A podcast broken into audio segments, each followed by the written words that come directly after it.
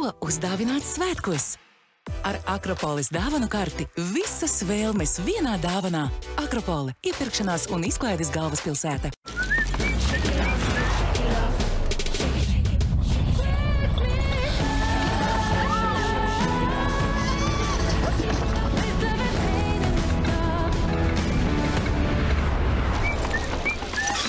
Skaistums klikšķa attālumā ienāc Douglas.CLV. Welcome to your electrifying experience. Plug-in hybrid. The leading horse is white, the second horse is red, the third one is a black, the last one is a green. The leading horse is white, the second horse is red,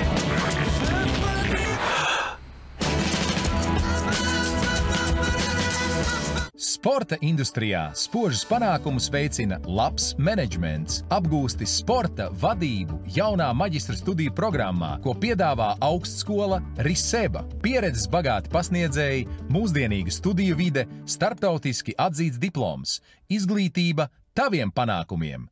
Riseba! Tikšanās vieta, iepirkšanās un izklaides galvaspilsēta - Akropola. Raidījumu atbalsta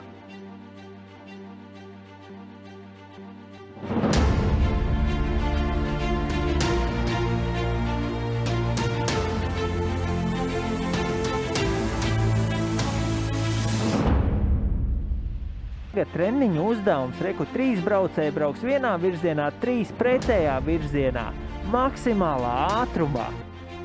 Kurš nobīsies? Mēs bijām bērni. Sakot, vīrs neko nesaka, ja tu atnāc mājās ar noskrāpētu dibeni. Jā, Ja? jā, jā. Skatītāji Lūk, tad domā, vai Krišāns, ir, sieviešu- Krišāns paguva arī savu mīļāko tēmu iesprāst rādījuma beigās. Nu, tā dēls ir tāds, zin kā, nu, tu esi man tētis, nu, piedosi man. Un Latvijā federācija nav beigās starā par uh, sieviešu bobsleju, un tad, kad uzzināja, ka uh, kaut kur ir izlīdušas Ka kaut divas trakās kādas ir uzvedušās, ja? divas, uh, tad bija āgdies, nu,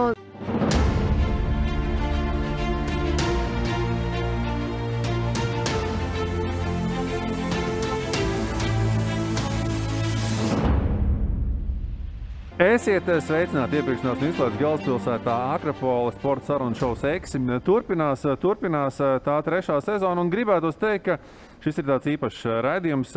Pirmkārt, īpašs tas ir tāpēc, ka mēs atkal esam pilnā sastāvā.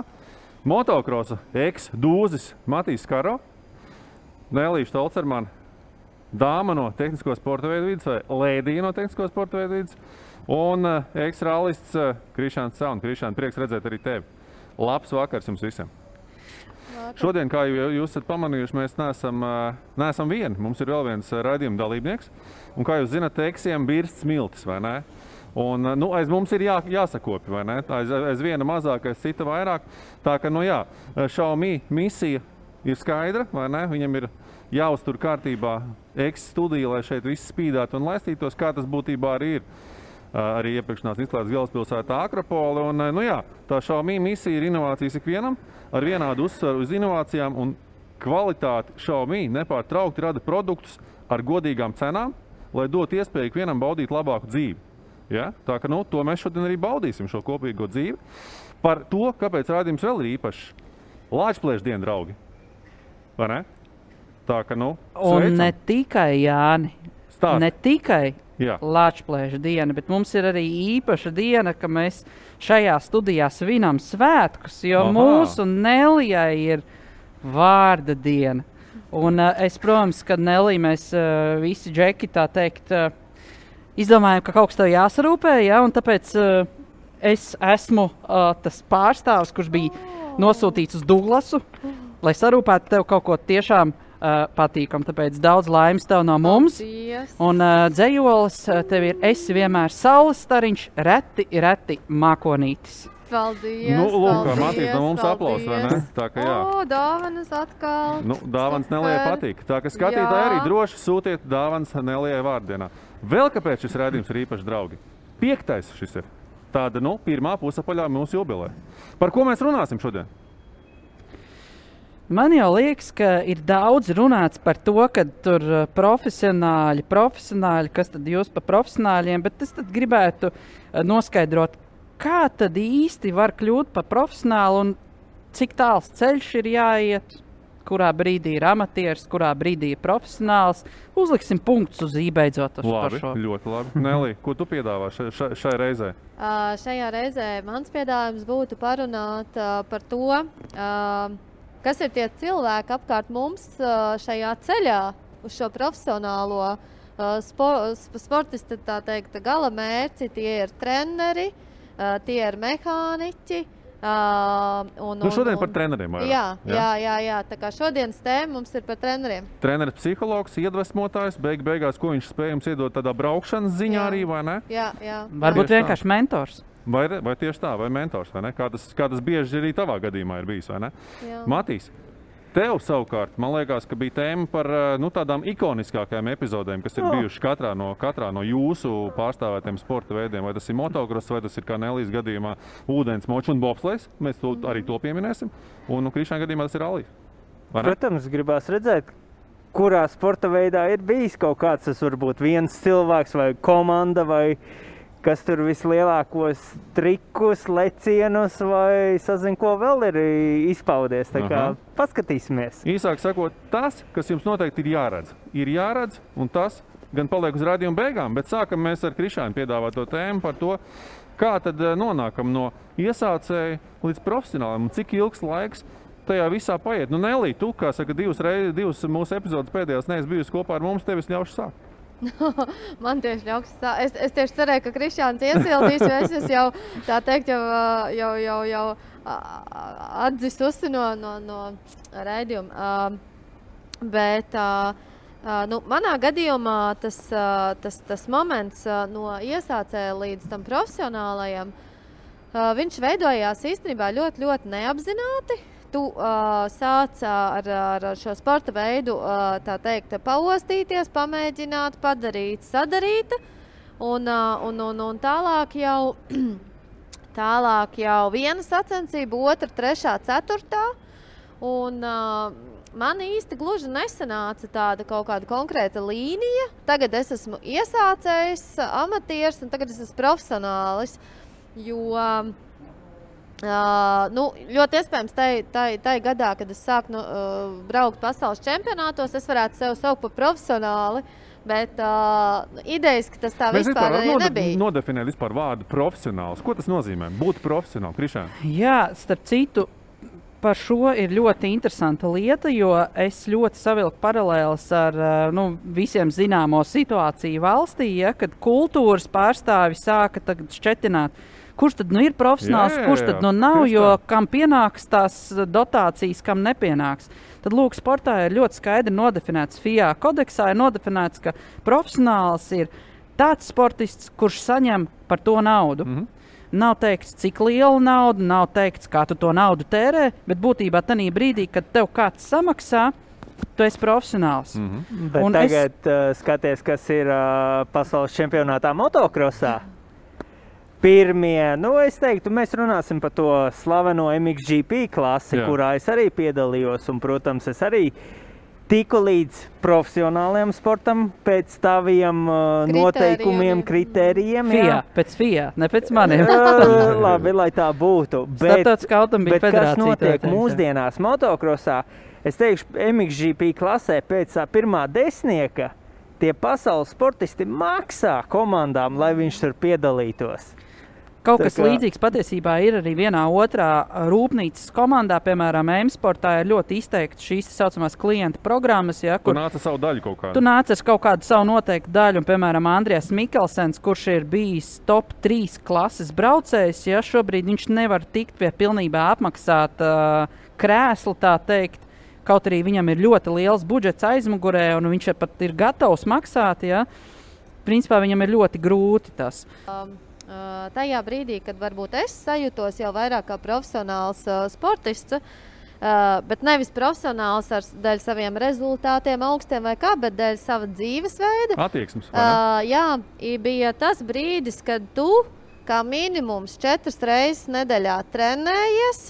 Tu uh, domā, plāno uh, treniņus arī uh, trasēs, uh, un tava dzīve sāk veidoties par un ap šīm sacensībām. Uh, un, un, un, uh, jo, jo par to, vai es saņēmu algu, nē, es nesaņēmu algu vispār nekad, nu, tad jau es nebiju profesionāls. Jā.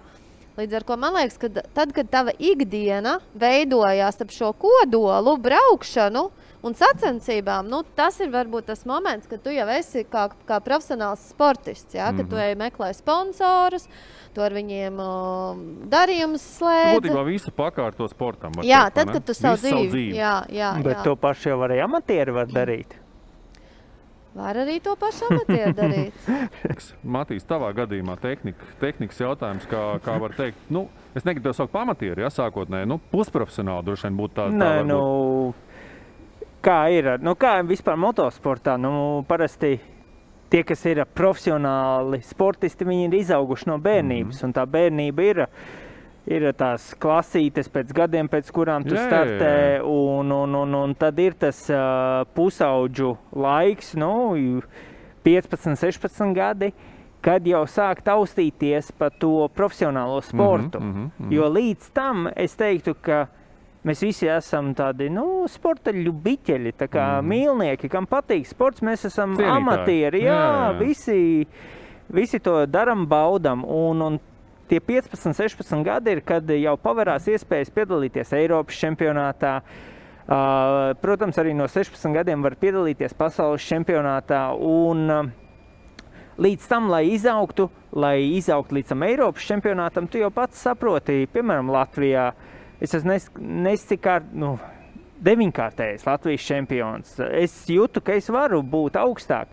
Es piedalījos Igaunijā, es esmu arī uzvarējis Igaunijas sacensības kaut kur citur Eiropā. Ūdeņi kļūst ar vien plašāk un Jā, plašāk. jā, jā. peldi, jā? Un tad ir tas Eiropas čempionāts, kas nu, no visas Eiropas salasās cilvēku un skatās, taustās, kurš kā ir labāk. Un pēc tam jau mēģinam uz pasaules čempionātu mm -hmm, piedalīties. Mm -hmm. Saprotam, ka īsti nav. Nu, tad, jā, mēs varam palikt profesionāli sportisti. Tā kā Nelija teica, arī ļoti forši. Tāpēc cilvēks ir tajā sportā tik ļoti iekšā, ka man ir sacensības, man ir kalendārs, man ir katra diena saplānota uh, treniņiem. Mm. -hmm. Tikai un vienīgi. Tas ir. To es teikšu, ka tas ir profesionāls sportists. Tā kā jau ir, nu, man ir darbs, man ir vēl kaut kas, vēl drusku patrenēšos. Nu, Nu, jā, tieši tas drusku vairs- patrenēšanas nozīmē ārpus tā, vai ne, Jā, ko tu dari ikdienā. jā. Jā. Cik tavā gadījumā bija tas, tas, tas, tas posms līdz tam profesionālim? Um, es teikšu, ka es ļoti ātri kļuvu par profesionāli. Mm. Jā, visu bērnību man bija tikai un vienīgi sports galvā. Es gribēju braukt, un uh, tā kā Kristiāns teica, e, sportisti piedzimst arī par uzvaru. Nu, ir, ir pēc cilvēka būtības, tu vari pateikt, viņš būs cīnītājs, viņš gribēs uzvarēt. Un es nemāku būt otrais. Es vienmēr gribēju uzvarēt. Mm -hmm. Un uh, 15 gados es startēju pirmajā pasaules čempionātā, un es ielauzos pirmajā 20. Kas ir diezgan liels retums. 16 gados es uzvarēju pasaules junioru čempionātu, un fini, uh, vēl startēju lielajā pasaules čempionātā, kur es arī ielauzos jau punktos iekšā un, un labas vietas iegūt. Tā kā Man bija kaut kāds tas rezultāts, un es zināju, ka es būšu. Un, uh, Tad bija tie 16 gadi, kad es tiku komandā, un viss. Man bija tā, ka es aizbraucu ārzemēs, es dzīvoju, man nebija ne draugi, nekas, man tikai komanda riņķī. Man bija rīta rosma, pirmais treniņš, Nu, tas, ko teica, treniņš. būtībā Jā. viss pakārtot tikai Viss tam, ne? bija tam sportam. Bet Matīs, neuztraucies, tev tagad ir draugi, vismaz trīs. es zinu, paldies jums. Bet uh, vēl uh, tas ir uh, Eiropā vairāk. Uh, bet Amerikā ir nedaudz savādāk motokrosam. Uh, viss arī vairāk viņiem tur ir savi noteikumi, kā tu vari kļūt par profesionāli. Piemēram, mēs redzam tos Amerikas sportistus, un viņi ļoti sti stipri konkurenti Eiropai. Un, lai tur kļūtu par profesionālu sportistu, tev ir jāstartē amatieru čempionāts. Amatieri Latvijā ir, nu, es teikšu, tie ir tādi arī sporta mīļotāji, kuri izbauda sportu, kuri netiecās nekur tālāk. Amerikā amatieri ir tie visi jaunieši, kas aug, kas grib kļūt par profesionāļiem. Un viņiem ir, es ne- precīzi nezinu noteikumus, bet ja tu amatieru čempionātā esi kaut kāds top 5, tad tu tikai vari dabūt profesionālo licenci, lai starto, startētu Amerikas. Kā tur ir motocrossā, tur nezinu, lielajā čempionātā. Mm -hmm. Nu, tur kaut kādā Jā, Matīs, cik jums kā profesionāļiem ir, piemēram, par tehniku runājot, cik jums ir daudz jāpārzina pati tehnika? Jo tur arī droši vien atšķirās. Viens ir uh, inženieris, uh, amatieris, un otrs ir inženieris vai braucējs, profesionāls. Protams, ā, es esmu tajā sportā tik ļoti iekšā. Man teica, ir vienmēr skrūvējis. Man ir ļoti interesanti arī tur pačubināties. Es personīgi daudz zinu par tehniku un ā, kā tas motors sastāv, kas ir kāda detaļa, bet ā, mūsdienās tie profesionālie sportisti, kas arī ir profesionāli, viņi pat nezina, varbūt tās kā filtru nomainīt, tādu vienkāršu lietu. Nu, bet Bet es- viņi ir bet- profesionāli, jo viņiem ir komanda. Jā. ir uh, profesionāli mehāniķi. Uh, kompānijas, kas strādā ar amortizatoriem, kas strādā ar riepām, kas strādā ar motoriem, visu pārējo. Un, un sportistam nav jādomā par to. Un es uzskatu, ja sportists vairāk zina par savu tehniku, šī gadījumā, kas man ir starp kājām, mocītis, jums būtu mašīnas un viss pārējais, tu esi. Tu vairāk vari kontrolēt situāciju, tu vairāk pārzini, ko varētu vēl uzlabot un kā lai iegūtu Cik vēl lielāku rezultātu. nelīdzi tomēr, kā, kā sieviete, cik tu orientējies tajās tehniskajās niansēs? Uh, nu, uh, ar uh, ūdens močiem bija tā, ka uh, vienmēr tā tehnika gāja nu, plus mīnus tā, kā, tā kā tu vēlies, un uh, tā komanda zināja, uh, nu, zināja, kā ko sadarīt līdz tam. Jā. Tur var būt ļoti dažas detaļas, tikai es šādi tādu piekomentēju, bet kas varbūt bija saistīts ar, ar, ar gāzi, kā patīk vai nepatīk, mm Mhm. -hmm. ar, ar, ar saucamiem spārniņiem, kas uh, regulē, kā tu iegriez, kā neiegriez, mm -hmm. vai Mhm, tev patīk mhm, mm -hmm. viņi zemāki, dziļāki. Nu, tas nozīmē, ka tu tur āt, ātrāk arī vari nokrist, jo asāki, ja? uh, vai, vai, vai, vai, vai tā. Bet uh, bobslējā nu, bija jāzina īstenībā ļoti daudz. Mhm. Bobslēgs uh, īstenībā manā dzīvē ir bijis tāds uh, gaļas mašīnas periods, uh, kur es biju pilnīgi visa. Sākot ar, uh, ar pašu pilotu un beidzot ar to, kurš izvēlās slidu, kurš to slidu uztrīna un, un, un ieliek kastītē un, un zina, kur viņi ir. Tur ir kad- vēl temperatūras nianses pie plusiem, Jā, pie mīnusiem, pie jā, lieliem mīnusiem. Nu, tur ve- vesela kaudze, bet slīdes tas ir tikai viens. Nākamais Pasaka ir, trīs tādas būtiskas lietas, kas ir vajadzīgas, lai uzasinātu slīdu pareizi. Nu, smilšpapīri. Tātad kādu smilšu papīru izvēlēties? No kā tu sāc, ar ko Arī tu visvairāk, jā, jā. kurš smilšpapīrs ir labāks, kur tu tās slides turi, ja? vispār no kurienes nāk tās slides. Ja? Jo tie metāli arī ir ļoti atšķirīgi, ļoti daudz un ir slides. ā, Kuras maksā kosmos tikai tāpēc, ka ir trāpījuši ar to visu uh, izgriešanu, slīpēšanu, vīlēšanu, un, un, un, un tas materiāls, metāls ir bijis ļoti labs. Uh, un viņi vienkārši lido tā slīde. Ja? Un, un, un tas pats ir par riepām. Ja? Vai lāpstiņām? Vai lāpstiņām, jā. Nu, lāpstiņa materiāls tā savādāk, bet riepa materiāls, jā, nu tev ir tādas riepas, ar kurām ir tā saķera ļoti laba, un ir tādas riepas, ka tur liekas, ka viņas trīs ziemas stāvējušas ir ārā, kur šķūnī, jā, un tu neko ar viņām nevar izdarīt, un tieši tas pats ir par slidām. Un tās cenas arī slidām ir diezgan kosmiskas, tās, kas ir ātras, jā, un tu viņas var īrēt, tu var mainīties ar, ar, ar, ar tiem braucējiem un, un, un tā. Bet uh, pieminot atkal, dzirdot to, ko tu saki, kad ir sportisti, kuri pat nezina neko no tās tehnikas. Nu, mūsu ģimenē mums vēl viens sportists, mans bērns ir, jā, un uh, redzot, kā viņš aug un, un, un cik ļoti viņš mācās, ja viņš nezinātu par kartingu, nu, tehniski, viņš, viņ, viņš nebūtu tur, kur viņš ir. Mm -hmm. Jo viņš ir tas, kurš pasaka, uh, priekšu tur, uh, priekšu netur, pakaļ slīd, priekša slīd, priekša izslīd, un, un, un spiedienu vajadzētu mazāku, lielāku, asi platāku, šaurāku, ja, un, un, un, un tādā veidā. Mm. Bet, Krišān, starp citu, Ra- ļoti, ļoti, jā, ļoti labi pateicis salīdzinājumu, kur man gribējās pat pārtraukt Matīs un teikt, ka es nevaru iedomāties Jā, kādu, kurš ne? varētu būt no vadošiem pilotiem rallijā. Un nezināt uh, Tehni- šādas te tehniskas lietas, mm. kuras var piekrist, ka šo te tehnisko zināšanu līmenis noteikti atšķirsies, bet jebkurā gadījumā visi tie, kas ir top braucēji, turklāt vēl ilgstoši līderi, es teiktu, jebkurā disciplīna kategorijā viņi ir ar inženieru domāšanu. Uh, vismaz ar kaut kādu pamatu, bet viņi pilnīgi noteikti saprot tehniskas lietas. Un, uh, kas ir interesanti, man uzreiz gribējās salīdzināt arī ar vienu no tēmām, ko mēs aizskārām kādreiz filmu tēmu, ja, kad uh, Nelija saka, tur priekšā netur, aizmugurē tur, ja, bet te ir tā atšķirīgā lieta. Es spēju to nodefinēt pats priekš sevis, vai es spēju pats arī veikt šīs izmaiņas. Ja? Jo, piemēram, ja tas ir apļuveidu disciplīna, kur tu vari kaut kādā brīdī uh, sākt braukt, beigt braukt, turpat nobraukt boxos, vai tā, tas ir piemēram rallijs, kas ir maratona tipa disciplīna, ka tu esi kaut kur prom un tev pašam ir ar savām rokām daudzas lietas jāveic. Ja tur bremzes jāatgaiso, riepas jāmaina, amortizatoru eh, cietība vai augstums jāregulē. Ja? Kaut kādas tādas lietas, tad tu pat nevari cerēt uz kaut kādu top rezultātu, ja tu to nespēji izdarīt. Ja? Mm -hmm. Nemaz nerunājot par kaut ko tādu, ja tu nezinu, noliec uz jumta, un tad tev ir eh, jāspēj saprast, šito detaļu atstājam, to raujam nost, un, lai varam braukt tālāk. Ja? Mhm. Atgriežamies pie tā amatieris, profesionāls. Eh, Cik ir, cik ir tas, tas posms tavā gadījumā? Amatieris līdz profesionāls.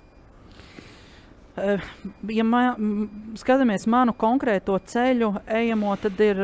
eh, Redz, es piedzimu ģimenē, kurā jau bija profesionāls sportists, kas bija jau tajā brīdī izcīnījis savu pirmo čempionu titulu. Tagad jūs teiksiet, es piedzimu kā profesionāls. Uh, es varu teikt, ka man ir bijusi tā laime un tā dāvana būt jau iekšā tur un vērot to, ko dara profesionāls ļoti ciešā saiknē.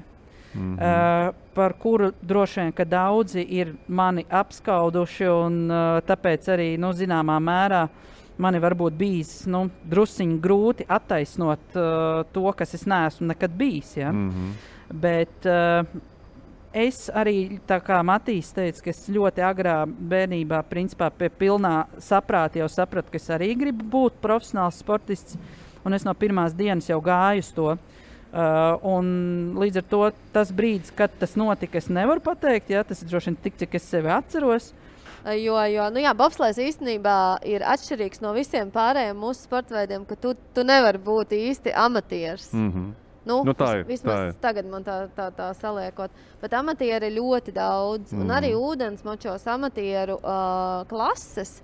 Lai arī notiek tas pasaules čempionāts, uh, nu, protams, ir pro klases, ir open klases un, un tā tālāk, bet amatieru klasēs ir ļoti liels dalībnieku skaits. Mhm. Un Latvijā ir, ir, ir, ir līdzīgi. Ja, ja agrāk tajā pašā kārtīgā bija Latvijas čempionāts, nu, un tad uh, bija tāds periods, brīdis, kad tas Latvijas čempionāts sāka jukt, brukt, uh, pajukt, ja, jo, jo, jo vienkārši tā nauda bija, bija vajadzīga ļoti, ļoti liela, lai tur brauktu. Un tad uh, tika atvērts, atklāts tāds uh, prokarts. Ja? Mhm. Un tur uh, pēdējos gados ir līdz pat 150 dalībniekiem. Ka Tā, tas, ir, tas ir vispār, nu, jebkuram sporta veidam šie amatieri ir, ir ļoti svēta lieta. Viņi tiešām ir jārespektē, jāmīl, viņiem ir jāpalīdz. Tāpēc nu, tiem profesionāļiem arī ir tas, tā misija jāpild, kad uh, viņiem ir jāpalīdz un jādalās ar informāciju, ar lietām. No Mm. amatieri ir tie, kas uztur profesionāļus. No savā Vien- ziņā? Vienmēr man Jā. Savā arī komanda ir iemācījusi. Jo, jo jaunībā, kad vēl bija jauns un traks, aiz, aizbraucu uz treniņu, un es braucu savu treniņu braucienu ap laikiem, un tad tas amatieris man tur maisās. Un vienreiz nu, tādu amatieru nu, vienkārši paņēmu un, un nu, pamācīju viņu. Mm. -hmm. nu, līkumā pamācīju tā. Komandas šefiņš man pie, pienāca un teica, Matīs, tā nekad nedara, jo viņi ir tie, kas dodas uz veikaliem, pērk mūsu sponsoru lietas. Tieši tā. Un tie sponsori atbalsta mūs, lai mēs būtu labākie. Un tas tas tāda ķēde tāda garā, un kopš tā brīža man ir pilnīgākais respekts pret viņiem. Un arī, kad es esmu bijis treniņos, un es redzu, man viņš maisa vai ko, nē. Mm. Viņam ir priekšroka, jo viņš ir tas, kas atbalsta mani. Mhm. Man patiesībā gribētos uh, tas, ko es īstenībā tikai šodien sapratu, ka nu, mēs sākām, ka sports un sportists tas ir dzīvesveids. Uh, es domāju, ka nevienam no amatieriem nepatīk, ka viņu sauc par amatieri. Ja? Nu, lielākajai daļai. Tāpēc, manuprāt, uh, tas varbūt arī ir druskuļi tāda klišeja un ne visai korekta vai ne līdz galam korekta kā termins. Bet es teiktu, ka visi ir sportisti un tad ir augstas klases sportisti. Ja? Un tieši tāpatās, jebkuri pārējie sportisti, vienalga, kurā disciplīnā vai sporta veidā, viņi skatīsies ar bību, ar pietātu uz tiem, kas ir augstas klases sportisti. Un īsnībā arī augstas klases sportisti tieši tāpatās ar cieņu un respektu izturēsies, kā Matīs teica, ja, pret visiem pārējiem. Tāpēc, mēs visi pēc būtības esam sportisti. Tā ir. Tā ir. Un vēl viens plus tiem amatieriem ir tas, ka uh, jo vairāk ir šie amatieri, jo vairāk par šo sporta veidu vispār kā tādu uzzina. Latvijā pēdējos divus gadus kartingā ir divi amatieru čempionāti. Un viņos piesakās līdz pat 70 dalībniekiem, amatieri, ja, cilvēki, kuriem, kuri, kuri kaifo no šīs sporta Brīvais veida. laiks viņiem tas Jā, ir. būtībā. kuri, kuri, kuri aizbrauc pie tā tava sponsora, nopērk labu, dārgu kombināciju uh, un braucot mājās pēc oficiāla darba, jā, kur cilvēks ir strādājis un pelnījis naudu, viņš brauc izveidot galvu. Un, uh, un viņi ir ap, ap 70. un Viņi ir tie, kas par šo sporta veidu stāsta, ka tu vari arī ne tikai profesionālā līmenī ar to nodarboties, bet tu vari arī amatieru līmenī mm, nodarboties. Mm. Ir. es teiktu, ka tas arī uzlabo uh, kultūru un drošību arī uz ceļa ikdienā. Protams. Ko mēs vēl šajā tēmā nepieminējām? Pieredze trasē. Tas ir tas, ko jūs arī krājat ga- gadu, gadu gadiem, vai ne? No treniņa uz treniņu, no sacensībām uz sacensībām, vai ne? Un tur mēs droši vien ar kaut kādas paralēlas varam pavilkt tajā, vai ne? Nu, jā, tas, ko es varu uzreiz pateikt, piemēram, par pieredzi trasē, neviena rallijā, neviena no rūpnīcas komandām nepaņems, uh, neiedos krēslu kādam, kuram nav bijusi pieredze, piemēram, pasaules čempionāta pilnu sezonu, nobraukt vismaz kaut kādas divas, trīs reizes top līmenī. Nebūs tā. Tu vari būt vienalga. Divas, trīs pilnas sezonas. Jā, absolūti. Mm -hmm. Tu vari būt vienalga, cik augsts klases pilots, ā, bet, ja tu nebūsi braucis, ā, es pat teiktu, nevis lielāko daļu no šiem posmiem, bet pilnībā visus posmus, kas ir paredzēti nākamā gada kalendārā, tev nav ko Latvijas cerēt. motocross līdzīgi? Um, savādāk tomēr būs, jo, jo motokrosā mums tās trases ļoti daudz atšķirās. Ļoti. Jā, ir trases, kas kuras atkārtojas pasaules čempionātos. Ir, jā, bet vienmēr viņi kaut ko katru gadu pamaina. Mm. Un, un labi, tev grunti var piemeklēt kaut ko līdzīgāku vai nē. Bet uh, mēs esam redzējuši, ka no Eiropas dodas uz Ameriku pat taisno uz rūpnīcas komandām. Nu, rūpnīcas komanda, jā, viņi zina, ka Eiropā ir labs braucējs. Tagad Amerikā nav braucis tās trases. Nu, var aizbraukt, patrenēties mm -hmm. tur, Mhm. protams, pirms tam, bet uh, motokrosā tev jāspēj ļoti ātri adaptēties pie trases. Jo var lietus uzlīt, var pēkšņi izžūt tā trase, vai, vai tā viena smilšu trase ir bijusi sausa vasara, viņa būs pēkšņi cieta trase. Tā, kā, tā grunts ļoti mainās, tie tramplīni arī. Traktors ieiet iekšā, viņš divas dienās var pārtaisīt trasi līdz nepazīšanai. nianses, nianses galā, ne? Klau, interesanti šis ir starp citu, jo, piemēram, uh, salīdzinot abas divas disciplīnas, motocross ar ralliju, ja, rallijā, piemēram, daudz sportisti, kuri pat nestartē sacensībās, viņi veic to saucamo trases pierakstu. Viņi aizbrauc, izbrauc visu trasi, sastāda stenogrammu, pieraksta kaut kādas trases īpatnības, seguma īpatnības, bet man ir tāds sajūta, ka motokrosā tu krietni pat vairāk dabūni nu, teikt, improvizēt un pielāgoties. Rallijā tā būtu tāda ļoti liela datu un informācijas uzkrāšana, kas nenoliedzami ir arī jūsu disciplīnā. Bet eh, tā pielāgošanās, manuprāt, ir pat vairāk motokrosā nekā tas varētu būt rallijā. Vai es kļūdos? Nē, varētu. To ir grūti pateikt, jo, jo nu, tas pats, labi, tagad atgriezīsimies uz to pašu Latvijas čempionātu. Parasti ir arī noteikums, ka pirms sacensībām trasē jābūt slēgtai nedēļu. Nu, pirms sacen, jā, nedēļu ir slēgta trase, lai organizators var sagatavot visu. Un tad parasti visi braucēji brauc un trenējās. Un, Es nezinu, jūs varat vienreiz izbraukt tur un pierakstīt visu. Divas reizes rallijā var Divas izbraukt. reizes. Mēs varam braukt kaut vai katru dienu un gatavoties uz to tieši to posmu vai uz Bet tas ir līdz tai nedēļai. līdz tai nedēļai. Mm. Jā. Bet atkal ir cita lieta. Uz sacensībām trase tiek sagatavota. Viņa tiek nolaistīta, viņa tiek nolīdzināta un ar traktoriem uzārta, mīkstāka. Varbūt kādi to nedara, kāds kaut ko citu vai kādu jaunu elementu pieliek klāt. It kā tu piešauj trasi, bet uz sacensībām tomēr būs savādāka viņa. Nē, nu, laika apstākļi Nu. no. spēlē, protams, ļoti lielu Mm, lomu. Starp mm. citu, interesanti, kā tas ir ūdens Es motosportā. gribēju ja prasīt par ūdeņiem. Kā Viļņi ir? Esi- nav, Jā. viļņi ir, nav. Ūdens atšķirās ir. pasaulē. Tu esi u- uzbraukus noteikti ar ūdeni. Ūdens Ūdens atšķirās, ūdeņa blīvums atšķirās, ā, sāļāks, ā, saldāks, ā, gaišāks, tumšāks. ā, Ir ā, upes trases, ir ā, ezeru trases, ā, ir kanālu trases, ir okeānu trases un ir jūras trases. Mhm. Un viņas visas atšķirās ļoti, ļoti, ļoti. Un, uh, kāds ir stiprāks uh, jūrā, kāds ir stiprāks upē. Uh, nu, jūrā, okeānā um, man bija grūti, tāpēc, ka es biju netik varbūt fiziski stipra kā citi vīrieši, jo, jo, jo, jo es jau braucu vīriešu klasē. Un atkal upēs tā bija mana priekšrocība, jo tur es biju stipra un ātra. Un, un, un Mācīja nebija- pa straumu visu laiku braukt. nu, ā, jā, un nebija jācīnās ar, ar, ar, ar tiem spēcīgiem vīriešiem. Jā. Lai gan tur arī ir tādas uh, nianses, viņi arī diezgan ātri sagurst un nogurst. Un tad atkal ir mana priekšrocība, jo es atkal biju izturīgāka. Uh, mums uh, trases, mēs trases varam redzēt tās pašas dienas uh, tikai rītā. Mhm. Tu saliec, izliec bojas, un uh, tu viņu redzi. Ja?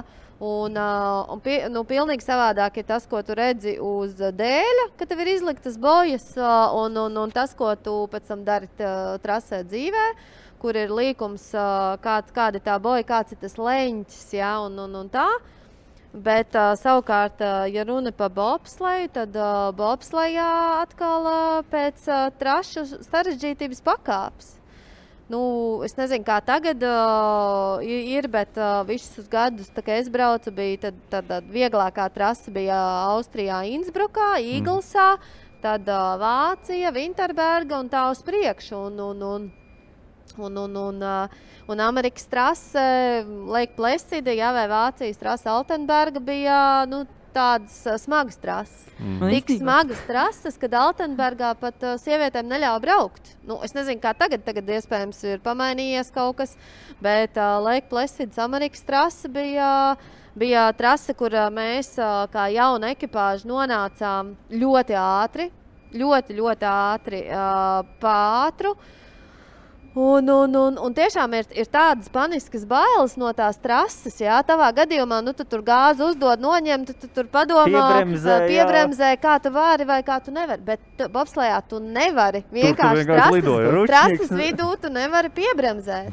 Tu, tu, tu ej pilnā, pilnā ātrumā, tieši tādā pašā kā pārējie. Ok, labi, tu vari sākumā nestumt. Jā. Uh, Un, un, un, un, un vienalga, tas sēdēt. nokatīsies no 100 uz 95, Nu, jā. piemēram. Tieši Nu tā, jā, tā, nu tā, tā, tā starpība ir tik nenormāli niecīga. Tur to inerci, tur eja lejā tieši tāpat kā vispārējie. Tāpēc, ā, nu, bobslējā ir atkal tāda. Un tā ir atkal tā atšķirība. Trases pieredze, vai ne? Jā, Bra- Braukšanas jā, pieredze, ko, tu, ko tu jā, nobrauc, jā. vai ne? Jo trakāk Jā. trasu tu brauc, jo lielāka Jā. pieredze tu uzkrāj. Un arī neskatoties to, ka tu bobslējā, piemēram, aizbrauc uz kādu trasi, tur pirms sacensībām nedēļu trenējies, tāpatām tie laikapstākļi ir ā, ļoti, ļoti atšķirīgi. Ā, No rīta mīnus, ā, uzlīst ā, lietus. ā, Sāk snikt beig sāk beigās. snikt, kas ir ja snieg un, un, un Nē, nu tas ļoti interesanti, jo patiesībā tur, kur uh, ir šie rezultāti ļoti blīvi, tās disciplīnas, tur patiesībā tās uh, sekundes, desmitdaļas vai simtdaļas maksā arvien vairāk. Ja nepavēlt tas teiciens. Uh, Formulā, ka dod man vienu desmitdaļu, un es tev došu 5 miljonus. Ja? Viena desmitdaļa maksā 5 miljonus. Ja? Tā, nu, tas, protams, varbūt tu vari pieiet tam nopietni vai nenopietni, bet būtībā tādos lielos vilcienos to tas arī nozīmē. Kas man interesanti iezīmējās, tad uh, tēma, kuru mēs varbūt kādreiz varam pašķitināt, ja, ja mēs uh, runājam teiksim, te par kaut kādu trasi, ja, tad uh, kaut kādu virtuālu trasi, kuru mēs varētu salikt. Un, Kā to trasi varētu izbraukt, skatoties no rallija skatu O. oh. punkta, kā no motocross skatu punkta un kā no ūdensmoča vai, piemēram, no bobsleja. Ja? Jā. Tā konfigurācija jau varētu būt nemainīga, ja? bet uh, iespējams tās trajektorijas vai tā domāšana, ja? tās nianses, ko tu ņem vērā, man liekas, tas atšķirtos ļoti. Matīs, arī iedomājies- varam, Iedomājies ar mocu bobsleju trasē, Siguldā kaut vai nobraukt. Uh, es esmu braucis. Jā, Jā, nopietni. jā. Tu man liekas, ar to lāpstu arī neaizbrauc. Es ar lāpstu esmu Ko braucis. tik viņš nav braucis? Viņš tā kā lēcis arī no Siguldas vagoniņa, ka iepriekšējos rādījumos nebija jā. divos. Jā? Nu. Bet Viņš Bet ar ar moci? moci. Viņš ar Ar moci. moci? Ar Nē, moci. es tam atsnēs, es tikai pati. Tu ar bobu droši vien, ne? Nē, Arī nē. Nu, jā. vēl ar izplatni, bet ar uh, mocu no vagoniņa. nē. Ļoti labs. Ļoti Pa bobsleju trasi man stūri bija pa platu. Ā, nu, Man jā. Jā. vajadzēja, es, man bija, mums bija viens projekts atkal tur uh, ar Sigulda Adventure mm. -hmm. Tu jau paredzēts. biji atkal pateicis, jā, es esmu gatavs. Ja es esmu gatavs, es, bet es braucu no apakšas augšā. Aha. Un, un, un, un uh, mēs tur patestējām. Es sapratu, man vajag moci uzlabot, tur stūri šaurāk uzlikt, nogriezt, nu, ko parasti nedaram, mm. bet nu, priekš tā projekta.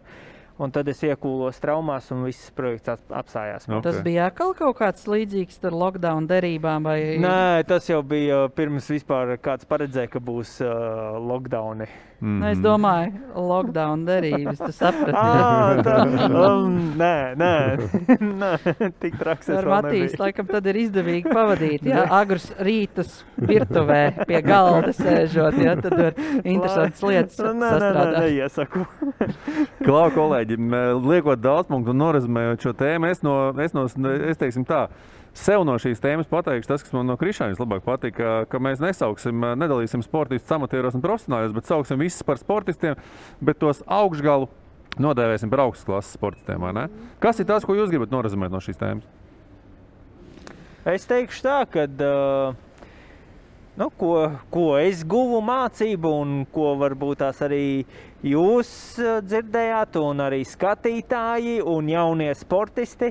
Tas ir respektēsim visus sportistus, lai kādas klases viņš būtu zemākas, mhm, augstākas. mhm. Uh, mēs, ja esam augstāki, respektēsim tos zemākas klases. Un, Zelta vārdu no tava komandas šefiņa, vai ne? Ka tā. uztur profesionāļus. Nu, tas, ir, tas jā, ir, man liekas, un- precīzāk nepateikts. Jo tie šie amatieri, šie sportisti, sporta mīļotāji ir tie, kas uztur mūs. Mm -hmm. Nelī, ko tu paņemsi? Uh, grūti tādu rezumē uz, tā teikt, savilkt. Mēs visi jau tā esam pateikuši. Bet uh, nu, varbūt kad, uh, starp to augstas klases uh, sportistu un, un, un, un tādu uh, pat ne zemākas, bet uh, tādu um, nu, jā, nu, sportistu, Sportistu sirdī. Jā, jā. Uh, tad tā atšķirība man šķiet ir tā, ka, uh, nu, ka tā ir visa diena, tavas stundas, tava dzīve grozās ap uh, šo sportu. Dzīvesveids. Jā, ka tas ir viss, tas ir tavs dzīvesveids. Tu visu, visu pakārto, pakārto tam. Nu, mm. Mhm. tad, tad tā ir varbūt tā atšķirība, uh, no, starp, nu, kas ir tas, uh, kā var atšķirt šo, šos sporta veidus. Mhm. Nu, sportistus.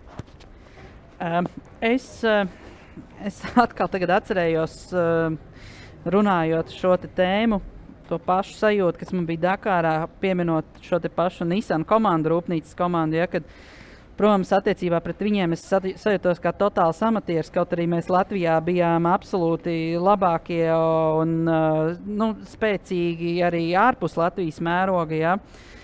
Bet toreiz es to īsti nesapratu līdz galam un nenovērtēju varbūt tās uh, arī sevi pietiekami. Tad tā apziņa, kas man ir šobrīd, ja, ir, es ieteiktu saprast, uh, kāpēc es to vispār daru, un saprast, kādi ir mani instrumenti. Pēc, ka, mm, protams, mēs vienmēr gribēsim salīdzināties ar uh, topu, topu, ja, bet kaut kādā citā mērogā mēs varbūt uh, esam kāds, pret kuru jau kāds cits līdzinās. Ja? Kā pat tad, ja tu brauc izklaides pēc uz uh, vienalga kādām sacensībām ar vienalga kādu tehniku, izdari labāko, kas ir tavās rokās, izdari labāko, kas tev ir dots. un soli pa solim.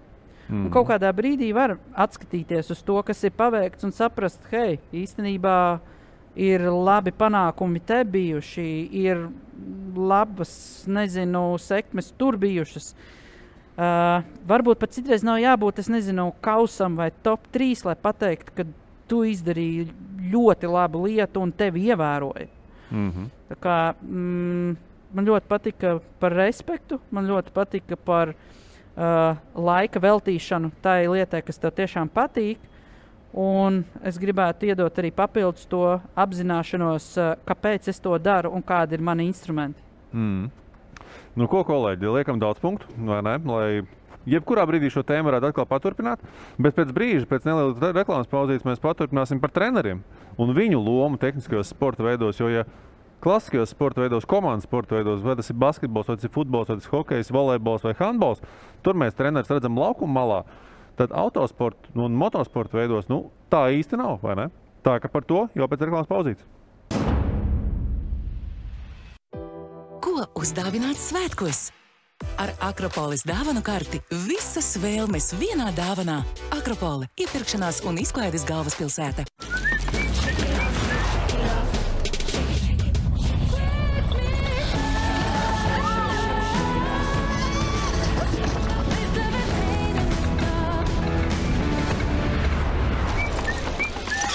Skaistums klikšķa attālumā ienāc Douglas.CLV. Welcome to your electrifying experience. Cupid plug-in hybrid. The leading horse is white, the second horse is red, the third one is a black, the last one is a green. The leading horse is white, the second horse is red,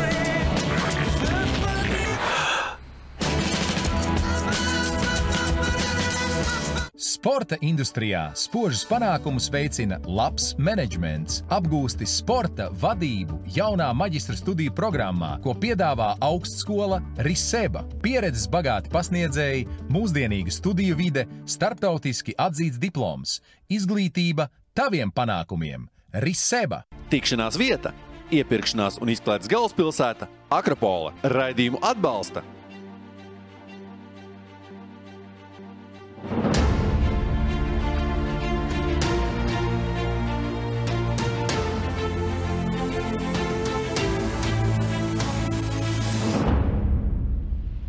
Atgriežamies eh, sporta sarunu šovā, Eksi 5. epizode, jubilejas epizode. Un, eh, no tā pietiekami interesanti parunājām par uh, amatieriem, profesionāļiem, ko gan es pats pirms tam teicu, ka mēs viņus tā nesauksim, bet šī bija pēdējā reize. Un šobrīd pieķersimies nedaudz arī uh, treneriem. Kā jau es teicu, tad nu, klasiskajos sporta veidos mēs tomēr trenerus redzam krietni, krietni vairāk. Vai, ne? vai tas ir vai tā ir laukuma mala, vai tās ir preses konferences, vai šur tur kāds video no ģērbtuvēm, kāda uzruna vai kā tam līdzīga. Nu, tehniskie sporta veidi. Nu, es viņus ikdienā neredzu. Bet viņi ir. Es tā saprotu, vai ne? Vai Bet tu, bet tu nekļūdies. Vai ne? Bet tu nekļūdies. Tu Vai ne? absolūti nekļūdies. Tu ļoti pareizi arī pateici, ka tu viņus neredzi. Nu, lielākoties, uh, manuprāt, lielākajai sabiedrības daļai, ja paprasīs, kas ir Hamiltona treneris, diez vai kāds Nu, to par to varēs stāsts. pateikt. jā. jā. Kas ir treneris? Pedagogs, psihologs. Kas, kas viņš ir? Ko viņš, ko viņš iedod? Eh, Motorsportā treneris kā tāds, eh, nu, skatoties šeit no disciplīnas, arī mm, droši vien, ka te mēs neejot ļoti detaļās, tad varam uh, pateikt, ka ir disciplīnas, kurās treneris kā tāds klasiski nav. Ir disciplīnas, kur treneris kā tāds būs. Kurās nav? Uh, nu, tādā rallijā klasiski treneris nebūs, bet uh, tas, vai būs piemēram galvenais mehāniķis vai inženieris vai mentors mm. vai fizioterapeits. Šīs te var būt vairākas personas, uh, ko es nosaucu. Viņas var būt dažādas personas, bet uh, ir gadījumi, kad uh, viena persona pilda visas šīs funkcijas. Ja? Mm. Tādējādi vienopus liekot viņus saukt par treneri. Uh, noteikti būs kāds cilvēks blakus, kurš uh, iedos savu redzējumu, tā teikt, skatījumu no malas. Vai tas būs brīžiem kaut kādā mm, brīdī psiholoģiski saturēt kopā, ja, jo ir sportistiem uh, spriedzes ļoti lielas. Ja, ir kaut kādi brīži, kuros ir jāspēj viņš paņemt no tā visa, vai tieši pretēji pateikt, vai piemet klāt bišķīt uguntiņu, nē, bet benzīnu. Ko šitam nozīmē paņemt nost? Uh, absolūti atdalīt no ārēja kairinājuma. Mm, nu, ļoti traucēja ārējie faktori, kas bieži vien ir psiholoģiski, kas ir kaut kādi sabiedrības spiedieni. Piemēram, pirmā formula tikko bija Meksikā. Ļoti liels spiediens uz Sergio Perezu bija. Piemēram, ja no otras puses tu vari skatīties. Pagaidiet, bet tā bija viņam mājas sacensība. No jā. mājas sienas palīdz. Ja? Sportistam būs vienmēr šīs divas, divas daļas. Ja? Mājas sienas palīdz, bet otrā kāds spiediens un atbildība nāk ar to, ka tu brauc pie sevis mājās. Mm. Baumanim un Nitišam, jūs domājat, ka viņam ir viegli braukt biķerniekos? Jā, trasa zināma, jā, Rīgā, mājās, tepatās. Bet uh, ko gaida visi no viņiem? Draugu pilns tribīns beig beigās. Jā, uh, un tajā laikā ir ļoti svarīgi arī tas pirmais cilvēks, kas tev ir blakus, ar kuru tu komunicē, novelkot ķiveri, nu, izņemot žurnālistus, varbūt. Mm. Ja? Mm. O, un beidzamais, ar kuru tu komunicē pirms tu iekāp mašīnā vai uzkāpj uz moča. Bieži vien tie beidzamie vārdi pirms starta ir baigi būtiskie. Mm. Un tiem ir jābūt īstajiem Ko tur vārdiem. saka parasti? Uh, ļoti Nu, dažādi. Skaidrs, ka atkarīgs no situācijas. noteikti, Protams, bet, protams. Bet. Bet es atceros, piemēram, situāciju, kas bija man, ja, ka, uh, kad teiksim, es iebraucu uz servisu zonā.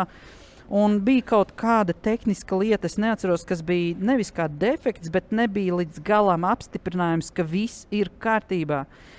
Es iekāpu automašīnā, velkot ķiveri virsū, prasīju savam pirmajam mehāniķim, nezinot to, vai viss ir izdarīts, vai es varu braukt droši, vai man braukt piesardzīgi un taustīties. Viņš man teica, tajā brīdī mauc, gāz, viss ir kārtībā. Tā ir absolūta uzticība, ka viņi ir izdarījuši visu to, kam tur ir jābūt. Un es nevienā brīdī, ja tā, tie cipariņi aizgriežas tur līdz galam, es nevienā brīdī nedomāju par to, ka a, varbūt tur kaut kas Mm -hmm. man pateica, es uzticos.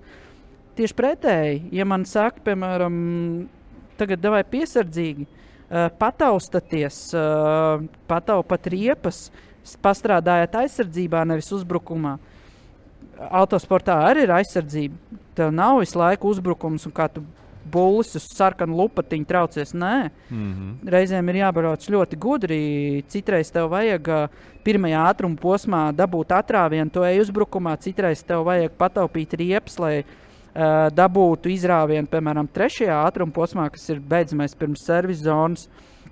Tur ir ļoti taktiski jārīkojas. Mm -hmm. Un tāpēc bieži vien šis treneris, ja, kurš nav varbūt redzams, viņš uh, ir tas pirmais cilvēks, kas uh, stāv vistuvāk ekipāžai. Mm.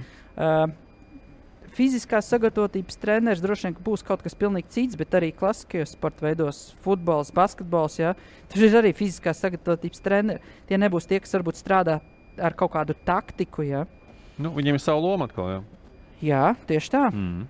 Nelī, tavā gadījumā treneru, treneru loma tavā karjerā. Uh, manā uh, sākuma karjerā bija tā, ka uh, mm, ūdens močos mans treneris sanāca tā, ka bija tēvs. Jo skaidrs, ka mēs kaut kādi ja, ja, jauni. Jums visiem būtībā tā ir, vai ne? Nu, savā lielam, ziņā. jā. Matīs, Jā, tev jā, arī, jā, vai ne? Tēvs. Un, un, un sākām jauni zaļi, nezinājām, ko, kas vispār tāds sporta veids Latvijā nu, tā teikt, pat nebija. Jā, tur, Taustījāties, vai ne? Taustījāmies un tā tālāk. Tas bija tā kā tēvs, kurš no malas ļoti tehnisks cilvēks. Mans tēvs ir. Viņš no malas palielam, jebkādā sporta veidā to tehniku, to domu, to kā tā bumbiņa ātrāk nonāk ā, vai bobslējā pa, pa, pa rēni, jā, vai, vai, vai trasē, vai ūdensmočos, iekšmalā, ārmalā. Tas viss ā, paliek arī ūdensmočos. Uh, jā, tā kā bija tēvs mans. Uh, loma liela. Jā, uh, Viņš ir viss būtībā, jā? Vi, jā, viņ, vi, viņš bija sākumā pilnīgi viss, jā. Bet pēc tam īsti dzīvē uh, nemainījās nekas uh, nu, par, sa, saistībā ar lomu. trenera. Tikai šis treneris uh, kļuva cits cilvēks Amerikā. Mhm. Uh, viņš, uh, viņš bija tas cilvēks, kas bija viss. Viņš man par trajektorijām stāstīja, mācīja. Viņš manī mācīja, kā man pareizi ēst, kā man sportot, kuras muskuļu grupas vairāk, uh, rīta rosmes, uh, taktika, stratēģija, uh, lietas, mantas un tā tālāk un tā joprojām. Nu, Arī šie pēdējie vārdi pirms startiem, uh, kas, kas, kas ir tas svarīgais, ko pateikt, ko pārunāt un izrunāt. Nu, tā ir uh, Cik tev kā milzīga. sievietei tas ir būtiski? Es pieļauju, ka nu, tu, tur arī tie pēdējie vārdi, ja Krišāns teica, viņam pēdējie vārdi ir būtiski. un Es pieļauju, ka tev arī tie pēdējie vārdi ir būtiski. Vai tu atkal tur pēc finiša nezini, emocijas, ķīvēr pa gaisu, viss slikti, nav kaut kas sanācis. Tev atkal vajag cilvēku, kas tev nomierina, pasaka, klau, nu, Jā, jā, jā, jā protams. Nu, vienam braukt ir baigi drāmķīgi. Riktīgi drāmķīgi. Nu, tā, ja tu esi uh, ūdensmočos, bija tādi cilvēki, jā, kuri vieni paši ar savu ūdensmoci, viņi paši viņu atvelk, viņi paši ieliek ūdenī, sarunā ar kādu, kas pietur, jo viņi ir jātur mm, no tās mm. laipas vai no tā krasta. Bet uh, vienam braukt ir, ir, ir, ir, ir, ir drāmķīgi, un arī viens, nu, īsti jau, ja mēs runājam par to uh, sportistu tādā augstākā līmenī, nu, tad tu viens jau vairs neesi. Mm. Man treneris bija ļoti svarīgs. Viņš mani atbalstīja, viņš mani mierināja, uh, viņš. Um, uh, nu, nu, viņ, viņ, viņ, viņa loma ir milzīga. Un, uh, un, un, un ūdensmačos uh, savukārt šos trenerus redz gan. Nu, nav tā, ka viņus uh, neredz. Ja? Un, uh, īstenībā tikpat liela loma šim trenerim ir arī bobslējā. Mūsu gadījums bija uh, cits dzīves gadījums. Mums uh, treneris uh, uh, bija sākumā Dainis Dukurs ar, ar, ar, ar Martinu un Tomasu. Mūsu uh, ekipāžai, manai un, un, un Elīnas. Ja, jo mēs tur tā zem federācijas apakšā īsti neparakstījāmies.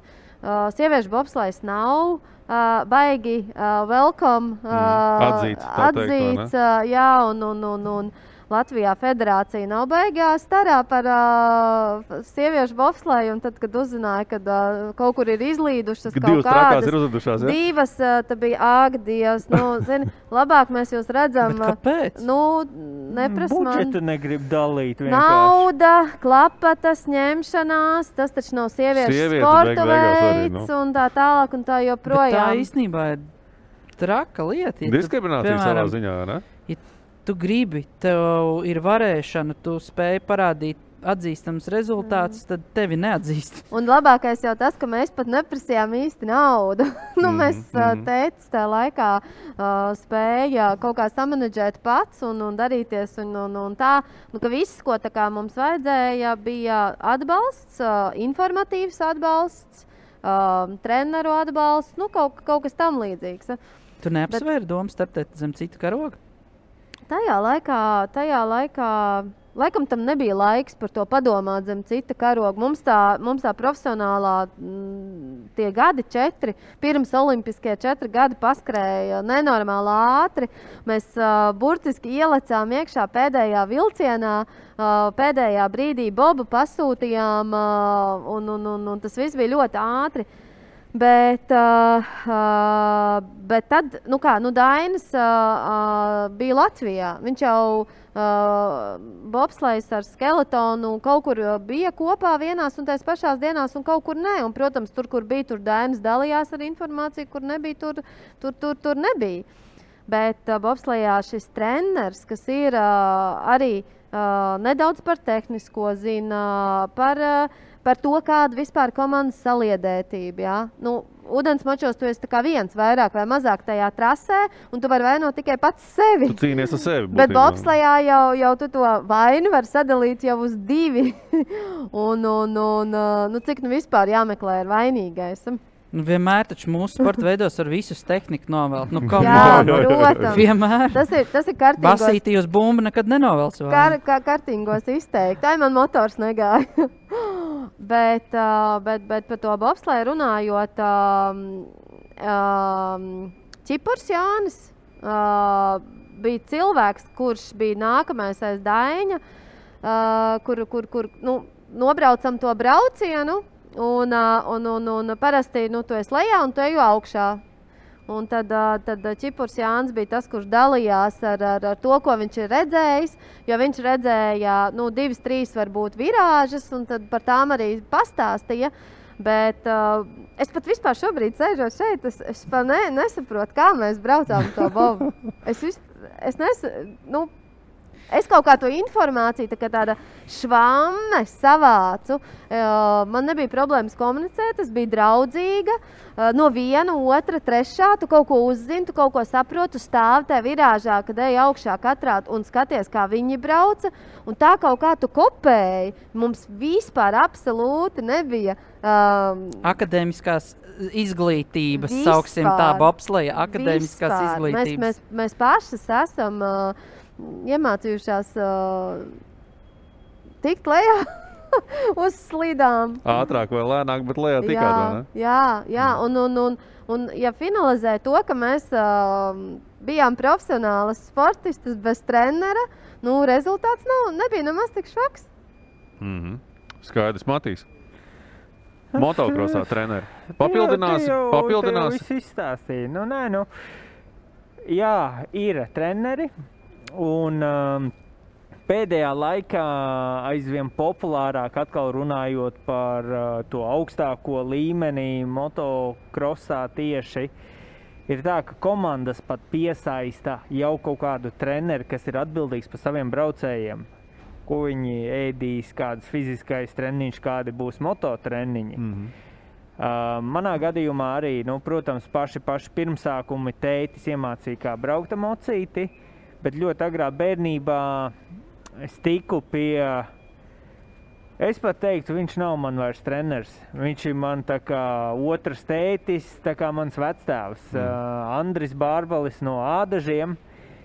Un mēs ar caur viņu, nu, es ar viņu uzaugu no pašas bērnības līdz pat uh, pēdējiem pāris gadiem. Es pat braucu pie viņa uz treniņiem. Un viņš bija tas, kas izaudzināja manu raksturu, manu gribas spēku, uh, neatlaidību uzvarēt, kad es esmu pirmais. Un ļoti daudz Latvijas motosportisti ir bijuši pie viņa un nav izturējuši to spriedzi, kādu viņš deva. Viņš bija ļoti stingrs uh, treneris, un tur bija teicieni arī tādi, ka nestrādās galva, strādās kājas, un mm -hmm. tur, zin kā, analizēt un mācīja pozīciju uz moča, trajektorijas, uzbrukumu, aizsardzību. Uh, visu kaut ko, un, un, un daudzi sportisti vienkārši salūza. Iedomājieties, mums bija, mums ir motocross, ir mototrases vai ne? Mēs ļoti daudz strādājam vienkārši uz apļa. Un mēs tur arī bieži, bieži vien bijām kaut kāda grupiņa. Un viss tagad treniņu uzdevums, reku, trīs braucēji brauks vienā virzienā, trīs pretējā virzienā, maksimālā ātrumā. Kurš nobīsies? Mēs bijām bērni, un tā mēs audzinājām savu drosmi. Mm -hmm. Un visi baidījās no manis. Vienkārši tā, ka es vienkārši gāju taisni. Es Man... Zināju, ka kāds pabrauks malā, un viņi zināja, ka es braukšu Matīs, taisni. šito varēja vispār stāstīt? Man, Man te bija Man tā, liekas, tā, ka tā ir trīs tāds- vārdi, kurus es domāju, ka kadrā nemaz nevar pateikt. Krimināla atbildība, tā, ne? Jā, viss Nē, labi. es, Nē, es par vairāk ko? par to. Nu, tu, ok. Nu, jā. Nē, nu, tas, ir, tas, ir, tas, ir, tas ir veids, droši vien, nu, Nē, savā nu, ziņā, vai ne? Jā, viņš bija tāds diezgan. Viņš bija. Viņš, es nevaru teikt, bija.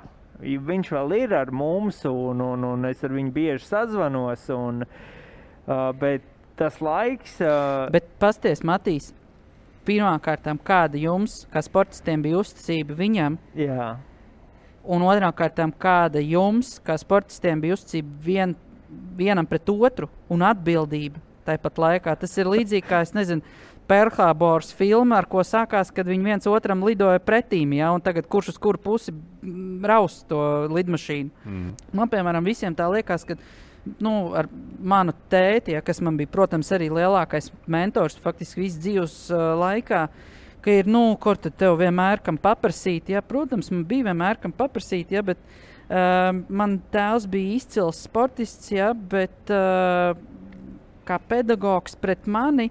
Mums gāja ļoti grūti. Un man faktiski tas lūzuma punkts uh, tajā brīdī, kad es, uh, es tāpat kā Nelija, nezinu, uzsūcu to informāciju tā kā švāme no visiem. Bet uh, līdz ļoti ilgam laika posmam es neusticējos nevienam citam, kā tikai savam tēvam. Un tad es nevarēju tikt ārā. Es biju iestrēdzis vienā rezultātu līmenī.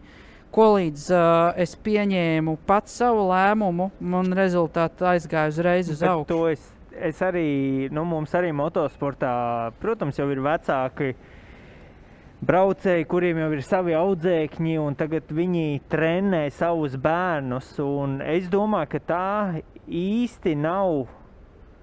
Tā nav atbilde tagad, kad man bērns būs tāds braucējs. Jo bērns vien, labi, jā, bērns uh, skatīsies, o, man tētis māca, viņš ir mans treneris.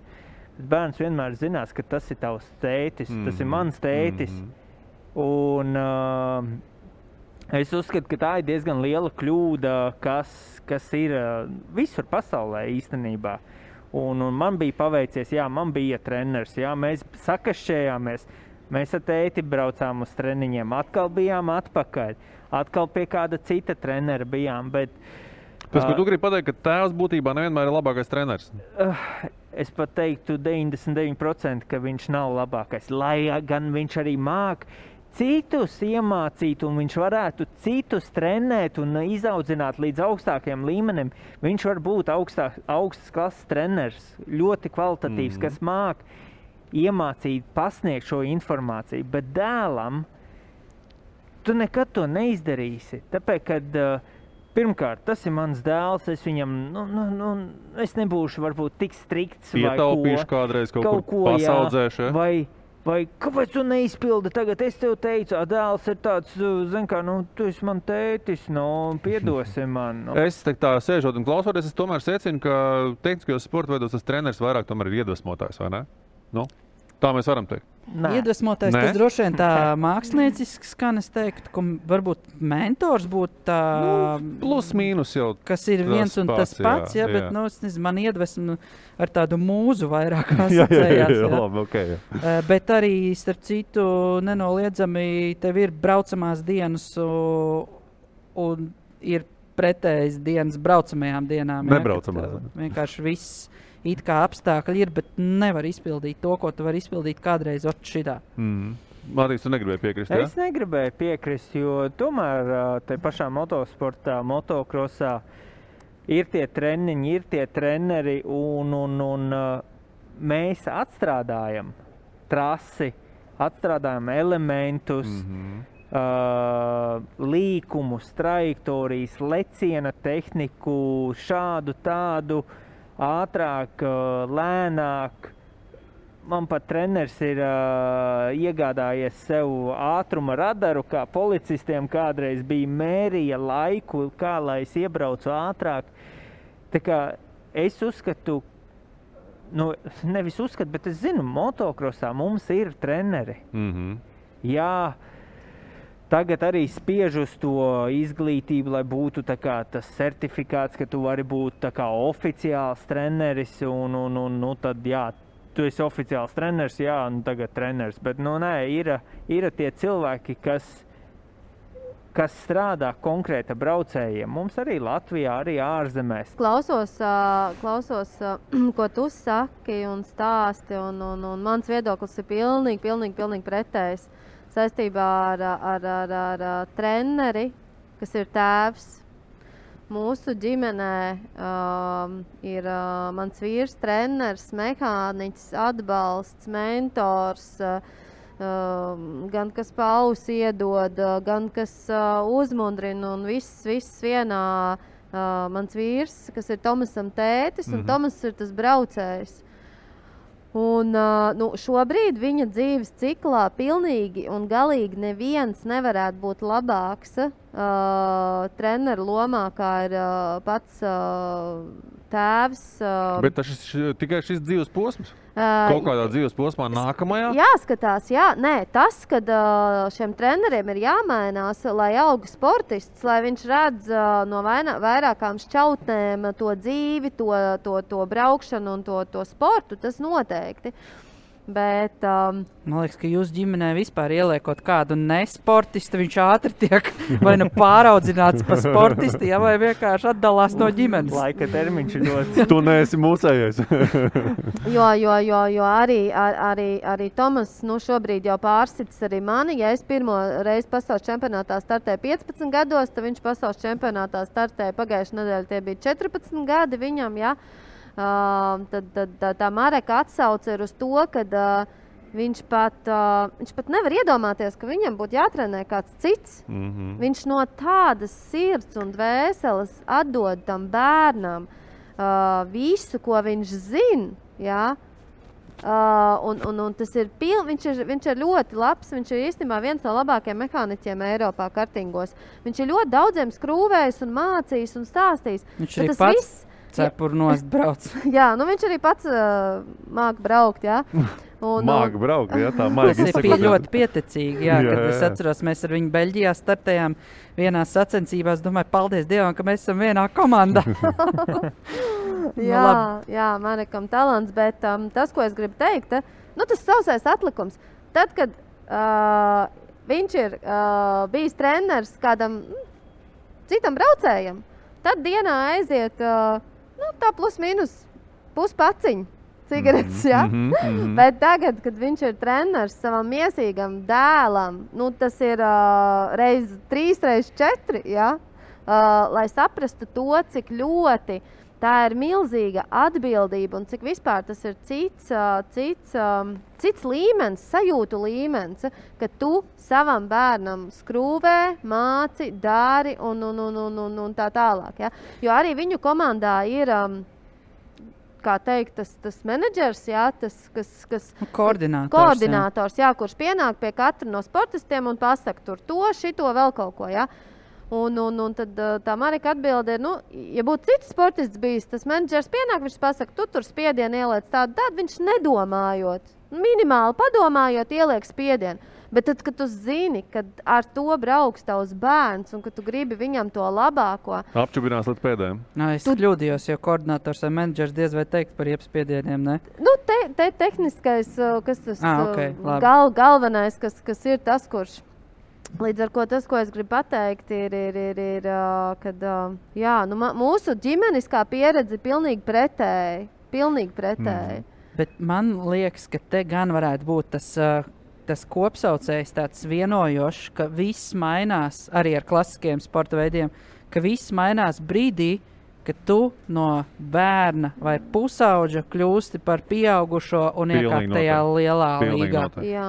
tad gan ir diena pret nakti, jo tad neviens cits, kā tikai tu pats, nepieņems to lēmumu, kādu riepu uzlikt, cik tur likt spiedienu iekšā, ko un kā saregulēt tehnikai, lai tu pats varētu sasniegt savus rezultātus. Mm. Jā, bet Kristian pie, piekritīs, ka tik nenormāli, nenormāli svarīgi ir, kādā līmenī un ar kādu informāciju un ar kādu pieredzi tu esi nonācis līdz tam, tam, tam, Tas ir tam ceļš punktam. ceļš uz, Un protams. un- Tas, un- tas, ko mēs runājam iepriekš, ne? Tas, tas ceļš uz, jā, un jā līdz, mm. līdz tam punktam, kur jau tu pats pieņem lēmumu, par ko tu runāji, ja, tu nonāc caur parastiem, neinteresētiem, nemotivētiem, algotiem treneriem, ja, vai caur savu miesīgu tēvu. Ja.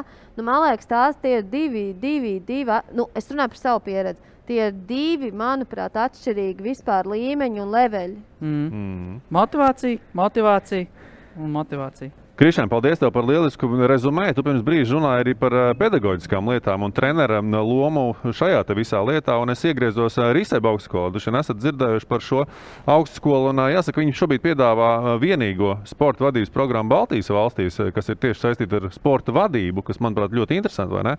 Viņiem šobrīd ir īpašs piedāvājums, ka piesakoties studijām līdz 2022. gada 16. janvārim. Jebkurš, tātad, kurš piesakās, iegūs 25% atlaidi apmācībām visa, visu studiju gadu garumā. Tā kā, manuprāt, lieliski iespēja. Un, nu, ar to arī vien noslēgsim eh, šīs reizes eh, tēmu par eh, pedagoģiskām lietām, par treneru lomām. Un pēc brīža paturpināsim ar šī raidījuma odziņām, ar ļoti spilgtiem momentiem un video no katra no jūsu pārstāvjiem sporta veidiem. Ko uzdāvināt svētkos? Ar Akropolis dāvanu karti visas vēlmes vienā dāvanā. Akropole - iepirkšanās un izklaides galvaspilsēta.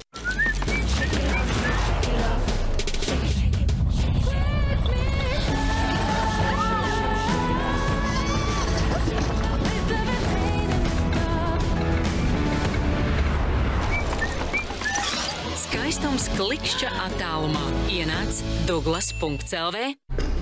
Welcome to your electrifying experience. Cupid plug-in hybrid. The leading horse is white, the second horse is red, the third one is a black, the last one is a green. The leading horse is white, the second horse is red,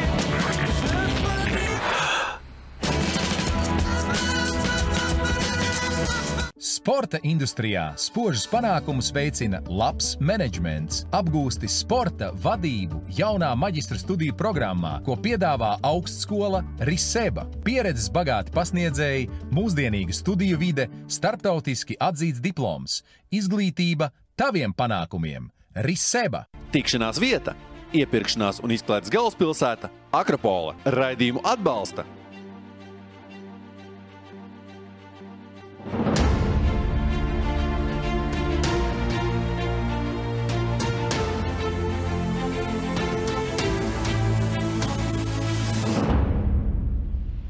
Noslēdzot eh, šo eh, mūsu piekto eh, epizodi, katrs no maniem kolēģiem ir izvēlējies tādu, nu, es gribētu teikt, ikoniskāko, varbūt video, tādu spilgtāko video, kuru būtu jāredz katram, kas grib kaut ko uzzināt vai nu par ralliju, vai par ūdens močiem, vai par motocrossu. Mēs tā varam teikt? Krišāns, sāksim ar tevi. Vēršam šobrīd acis uz, uz ekrāna. Un, eh, nu, Krišāņa, šis te pirmais eh, izvēlētais, eh, nu, protams, ka tāds pietiekami, var teikt, rallija ikona droši vien? Kolins Makrējs. Jā, es domāju, ka šis ir tas cilvēks, faktiski turklāt tā kombinācija, par kuriem var teikt, ka tas bija absolūts rokenrols, kas varbūt ka drusciņi pietrūkst mūsdienās sportam. Uh, Protams, attīstoties uh, pašām tehnoloģijām, pieaugot budžetiem, drusciņš šis te rokenrols pietrūkst. Tas ir Kolins Makrejs ar Nikiju Grīstu, vienā no ikoniskākajiem Austrālijas uh, ātrumposmiem. Un, uh, tas īsnībā arī kļuva par pašu Subaru, zilo Subaru ēras ikonu, šie lielie uh, Austrālijas lēcieni. Un uh, tas Nikija Grista pārsteigums tam, kurš varat apskatīties izvērstāk, ja, kurš īstenībā nebija gaidījis tik lielus šos lēcienus. Daudziem Kolins Makrējs varbūt nepatīk ar to, ka viņš bija pārāk pārgalvīgs un tie daudzie varētu būt komandu vadītāji, ja, kur pēc tam dabūja maksāt, bet uh, fani un auditorija, kādu viņš savāca ap sevi, tā, tas ir neizmērojami. Viņi baudīja, vai ne? Viņi? Un viņš bija tāds čels, kurš gāja uz visu vai ne uz ko. Varbūt tas nākamais sekotājs, arī viņa audzēknis Kris Mīka, arī mēģināja tādu pašu taktiku kopēt un realizēt, bet viņam neizdevās tas tik ļoti, kā tas izdevās uh, Kolinam Makrējam. Turklāt arī daudz ir teikuši, no komandu vadītājiem. Viņam, ja Kolins Makrejs uh, būtu nedaudz, nedaudz piekāpīgāks un kaut kādos brīžos nedaudz atlaistu tur, ko to vajadzētu, Mm. viņš būtu stabili vairāk kārtējs čempions. Nu, Protams, uh, arī tas, kā viņš tika pie čempiona titula, cīnoties ar savu komandas biedru Karlosu Sainsu, no, kur faktiski viņš rīkojās pretī komandas taktiskām norādēm. Tas ir arī jau to vērts, bet, uh, ja jūs gribat tā druskuļi izvērstāk uh, par Kolinu Makreitu, noskatieties filmu Pedal to the Metal, kurā ir ietverta arī šī epizode. Mhm. Un uh, savēlkot kopā pasauli vai tādu plašāku auditoriju, es gribētu droši vien izcelt arī kaut ko privātāku, un kas ir manā dzīvē ļoti Nu, liela. es gribētu teikt, ka Krišāna Latvijas rallija leģendas jau? Un mēs varam skatīties noteikti nākamā Nu. nu. video, un tēvs ar dēlu. Es gribētu teikt, nu, var, nu Jā. skaļākie, skaļākie tēvs un dēls Latvijas rallija. Uh, nu, es nezinu, vai skaļākie, bet uh, viena no varbūt pamanāmākajām. Kāpēc šī jā. epizode ir? Bet es paņēmu šo te epizodi, tāpēc, ka nu, šis arī bija tāds būtisks leciens, kur mēs ar tēvu pārunājām, uh, ko un kā darīt. Un viņš teica, es braukšu tur pa pļāvu, tāpēc ka tur var pa pļāvu aizbraukt, nepazaudējot ātrumu. Bet mēs neiedomājamies, ka tur varētu būt Raimons Valons, fotogrāfs uh, tieši pretīm stāvot un mēģināt notvert labākos mirkļus. Un, Paskatāmies arī, kas fotogrāfam sanāca to rezultātu. Jā, bilde viņam sanāca. Tur varam atskatīties, bet uh, nu, pēc sejas izteiksmēm varbūt tā nevar redzēt. Ja es pacēlu galvu un ievēroju, ka mums tieši pretīm ir Raimons Valons. Ja, tad, nu, Tētim tā sejas izteiksme neizmainījās tā, ka vispār nepakripatu. Ja? Mm. Tas ātrums tur bija, es neatceros, kaut kāds 160, varbūt nu, uz tās pļavas uzbraucot. Viņš varbūt nokritās absolūti niecīgi. Ja?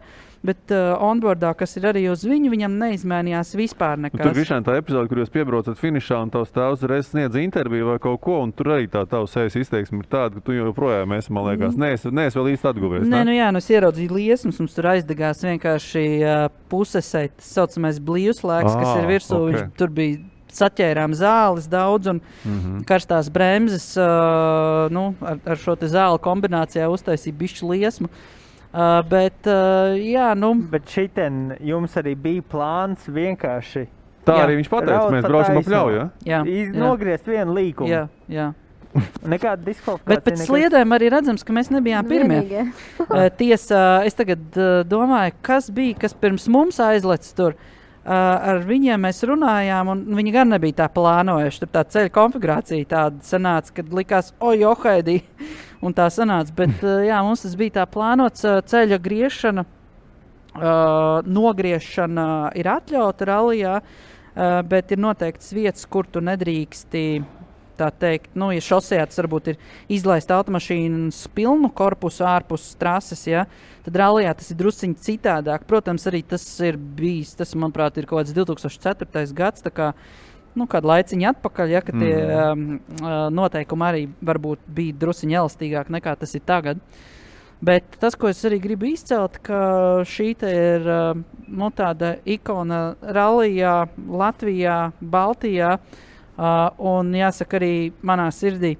Uh, es esmu ļoti iedvesmojies no viņa, līdzīgi kā mm, daudzi citi no Ivara Caunas, kurš ir arī rallija leģenda. Un, uh, ne tikai rallija leģenda, bet arī lieliska personība. Un te es varētu savilkt paralēlus arī ar pašu Kolinu Makreju, kurš īstenībā arī bija lieliska personība. Un pēc tam tikai rallija leģenda. Un bieži vien tā arī ir, ka šie izcilākie sportisti viņi ir izcils personības. Un tam paralēli arī izcils sportisti. Mm -hmm. Matīs, ejam pie tevis. Ko, ko tu esi izcēlis?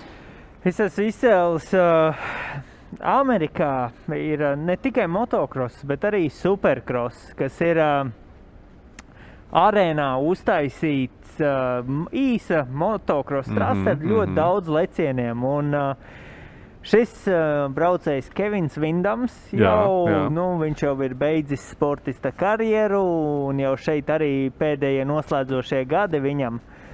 Un, un katru reizi pirms sacensības sākās, braucējs stāda priekšā skatītājiem. Un, un kāds tur pabrauc ratā, kāds uz priekšējā riteņa pabrauc bremzējot, kāds vienkārši pamāja. Bet Kevins bija tāds. Viņš nav trakais cilvēks. Viņš ir diezgan nosvērts, mierīgs, arī ļoti, ļoti patīkams intervijas. Nu, viņš tāds gudrs arī cilvēks. Bija. Mhm. Un, un, un noslēdzošajos gados viņš sāka piesaistīt vairāk sev cilvēkus. Un, uh, kāds uzlec lecienā, šķību uzgriež vai pamāja roku lecienā, viņš taisīja lielus transferus. Tas ir kā vienkārši viņš tā paskatījās, tā reku ir uzmetiens. Tur trasē, tur vispār tas ir citam lecienam nosēdiens. Viņš teica, es varu pārlekt to priekš skatītājiem. Mm -hmm. Un viņš leca, un viņam bija pat lecieni uz kaut kādiem 30 pāri metriem. Vienkārši viņš ieskrējās. No viena leciena uzmetiena viņš pārlec pāri trasei, divām, trīs, kā, kas šķērsām iet, kur ir šīs siena ķīpas, var redzēt. Un piezemējās citā trases daļā. Cik riskanti tas ir? Tas ir ļoti riskanti. Un viņam nav tā, ka viņam tā trase nav sagatavota, vai tas leciens, ka viņš var palikt drusku tālāk, tālāk, tālāk noķert to sajūtu. Mm. Viņš jau tā jūta visu tehniku, moci, uzmetienu. Viņš varēja pieiet pie leciena, viņš tā redz, reku, viņš ir, viņam acīs skenē, reku tādi leņķi tik plats, viņš metīs tik augstu, tik tālu. Viņš paņem vienkārši šovu uztais priekš skatītājiem, un skatītāji viņu ļoti mīlēja dēļ tā. Mm. Bet tas ir tas, ko tu šodien arī nevar uztrenēt. Tas ir, To tas ir nevar, vai nu tā ir vai nav. ir Ja? pārliecība. Tā ir. Es personīgi arī uh, kādreiz, kad devāmies uz nometnēm Spānijā, braucām treniņus un arī taisījām freeraidus ar komandas biedru. Tad mēs arī redzējām, reku ir klints malā, reku tur ir aiza, un mēs varētu pārlēkt. Nu, protams, tur nav tik liela metri, bet nu, Mm. tāpat tās kaut kādi 15, 20 metri. Un tas pirmais leciens ir visbailīgākais. Tur nav sagatavots nekas, un tev ir tas jāizdara. Protams, Mm. bieži vien var ķibeles rasties, bet, nu, ja jau ir tāda pieredze un pārliecība par savu darbu, nu, cilvēkiem patīk. Labi, mūsu lietas, mm, nu, ko mēs darījām ar komandas biedru, neredz nekur, bet šeit viņš darīja, te bija ap 50, 70 tūkstoši cilvēki. Dodās skatīties. Kādu komentāru no jums šo redzot? Man ir uh, vienkārši jautājums, Matīs, kāds ir tavs lielākais transfers, kādu tu esi veicis? Jo Matīs, protams, asociējās uh, ar banku transferiem. Un šis ir tāds jauns termins un interesants termins. Un es ilgu brīdi skatījos uz šo video un nevarēju saprast, kas tur notiek. Nu, parasts leciens, un tajā brīdī, kad tu pateici to transferu, pilnīgi uzreiz nu, kaut kā salikās skaidrs. jā. jauniešu skateru, BMX valoda transfers, kas tas ir no viena leciena rampas pārlec uz uh, citu, un, un, un tad mēs arī motokrosā to sākam iesaukt. Nu, par banku transferiem attīstās loģiskais jautājums, cik ir Krišāna lielākais banku transfers, ko viņš ir veicis. no? Cik tev tur Dakāra maksāja? Es domāju, ka man vēl viss ir priekšā. ļoti labi. Ļoti labi. Nelīgi, laižam pie tevis, pie, pie ūdens močiem. Tu arī esi izvēlējies tādu nedaudz garāku. Skatāmies arī eh, šo, te, šo te, nu, teiksim, tā nevar teikt, epizodu. Te ir tiešām tāds jau garāks video. Pastāsti, ko mēs te redzam, jo, nu, laikam tas ir tas, kas vislabāk raksturo to, tos ūdens močus. Uh, tieši tā, uh, interneta resursi varbūt ar ūdensmoču uh, Nu, nav tik video bagāti, jā. nu, nav tik bagāti, jā, un, un, un, un, un kāda varbūt konkrēta zvaigzne vai kāds uh, super, super braucējs uh, nevaram atrast. Nu, ko mēs redzam? Mēs redzējām starta apli. Kur uh, visi vienkārši ar šo video es gribu parādīt cilvēkiem, kāds tas vispār notiek. Jā, jā, iespējams daudziem pat nav, nav, nav priekšstats. Um, sportisti vidēji 20 sadalās divās grupās. Uh, uz starta, un viens, viena grupa brauc pārējo trases daļu, un otra grupa par, uh, pa iekšējo trases daļu.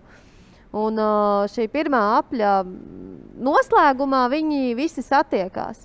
Un, un, un, un tālāk ir trase, kura ir uh, bez izmaiņām, un, un, un trases daļa, kurā tu vari izvēlēties iekšējo vai ārējo trasi. Mm -hmm.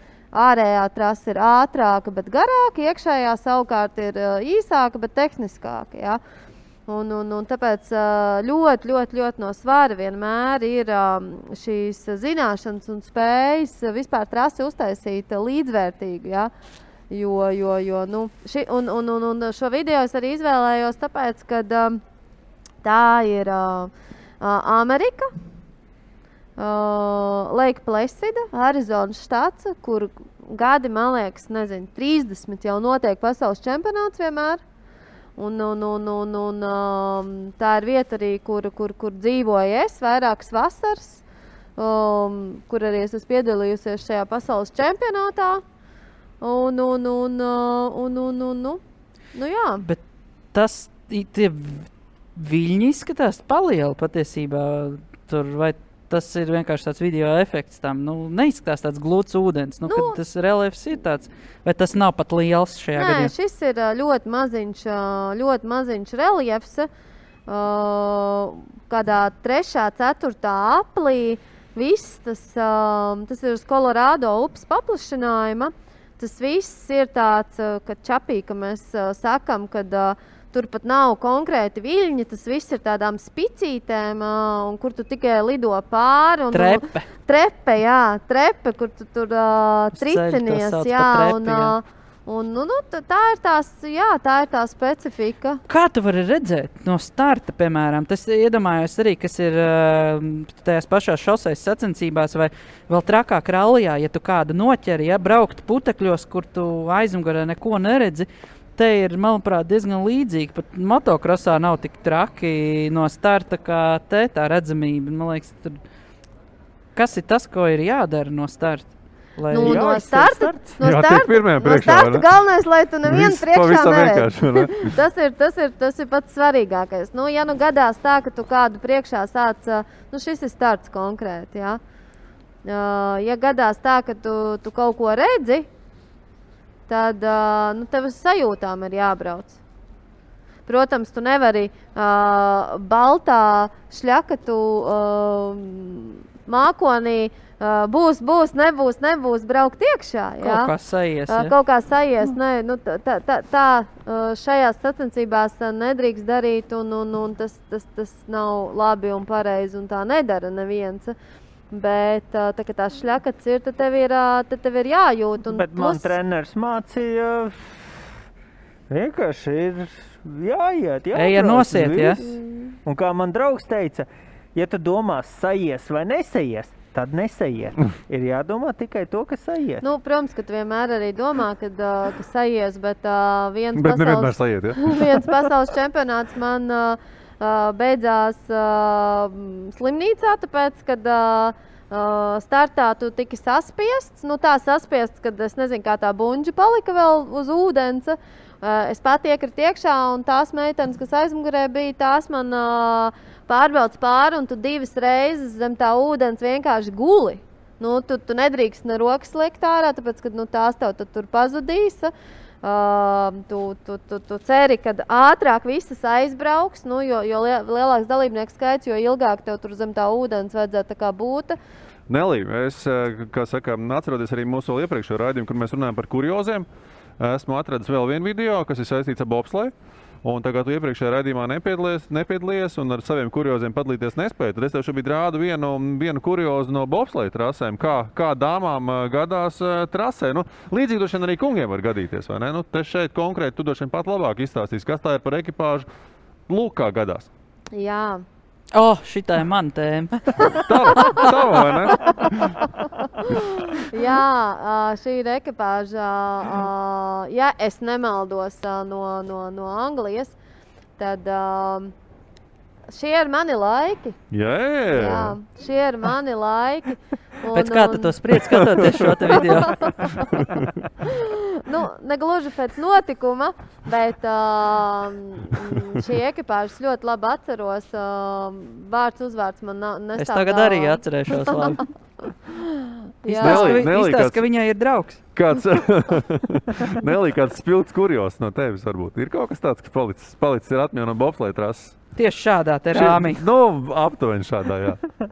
Uh, ir palicis atmiņā tas, kad, um, tā, kad tu lec iekšā, stūmēs, ka lec iekšā, uh, viņš savas kājas novieto pie manas uh, pēcpuses. Un, uh, un, un, un ir nācies, jā, ka mana, mana stūmēja tā iecērt man savas Ui. naglenes Ui, uh, pēcpusē, kad uh, nu, tu kāpjot ārā, tev ir uh, tās divas vietas, protams, kas aplēstas, uzplēstas, tur uh, lasintiņa kāda uh, tek un, un, un tā. Nu, tīri, tīri tādi momenti ir uh, Mhm. bijuši, bet tā uz sitienu tāds liels kurjos nenāk prātā. Jā, sakot, vīrs neko nesaka, ja tu atnāc mājās ar noskrāpētu dibeni. Jā, jā, jā. Mēs skatītāji tad domā, vai Krišāns, ā, sieviešu- Krišāns pagova arī savu mīļāko tēmu iesprāst rādījuma beigās, vai ne? Tā kā Krišāns. Nu, par startu barjerām mēs neko nerunājām šoreiz, par apļuveidu kustībām arī ne. Paldies, ka dibens vismaz pieminējāt. Tieši tā. Kā mēs zinām, tad, eh, protams, Krišāna tuvākā tēma ir pavisam Dabiski. Vienkārši dabiski, vai ne? Sieviešu krūtis un diba. Tā kā uz šīs nots, eh, atļaušos noslēgt arī šo eh, mūsu epizodi. Tiekamies, kolēģi, jau pēc eh, divām nedēļām, kārtējā ceturtdienā šepat. Iepirkšanās listājas galvaspilsētā Akrapola. Šai reizē saku jums lielu paldies! Matīs Kāro, Nelīša Taucerman, Krišāns Celm bija kopā ar mani arī šoreiz. Tiekamies jau pavisam drīz. Vislabāk! Un priecīgus svētkus!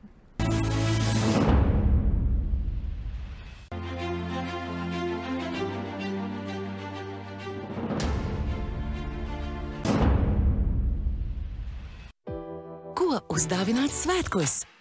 Ar Akropolis dāvanu karti visas vēlmes vienā dāvanā. Akropole - iepirkšanās un izklaides galvaspilsēta.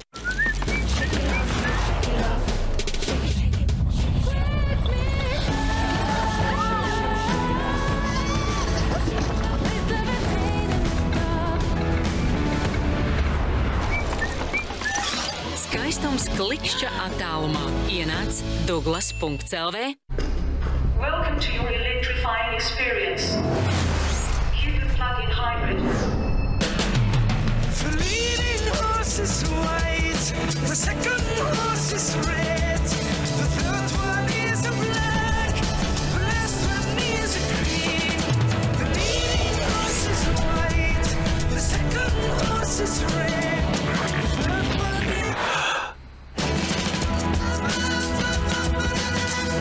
Sporta industrijā spožus panākumus veicina labs menedžments, apgūsti sporta vadību jaunā maģistra studiju programmā, ko piedāvā augstskola Riseba. Pieredzes bagāti pasniedzēji, mūsdienīga studiju vide, starptautiski atzīts diploms, izglītība taviem panākumiem.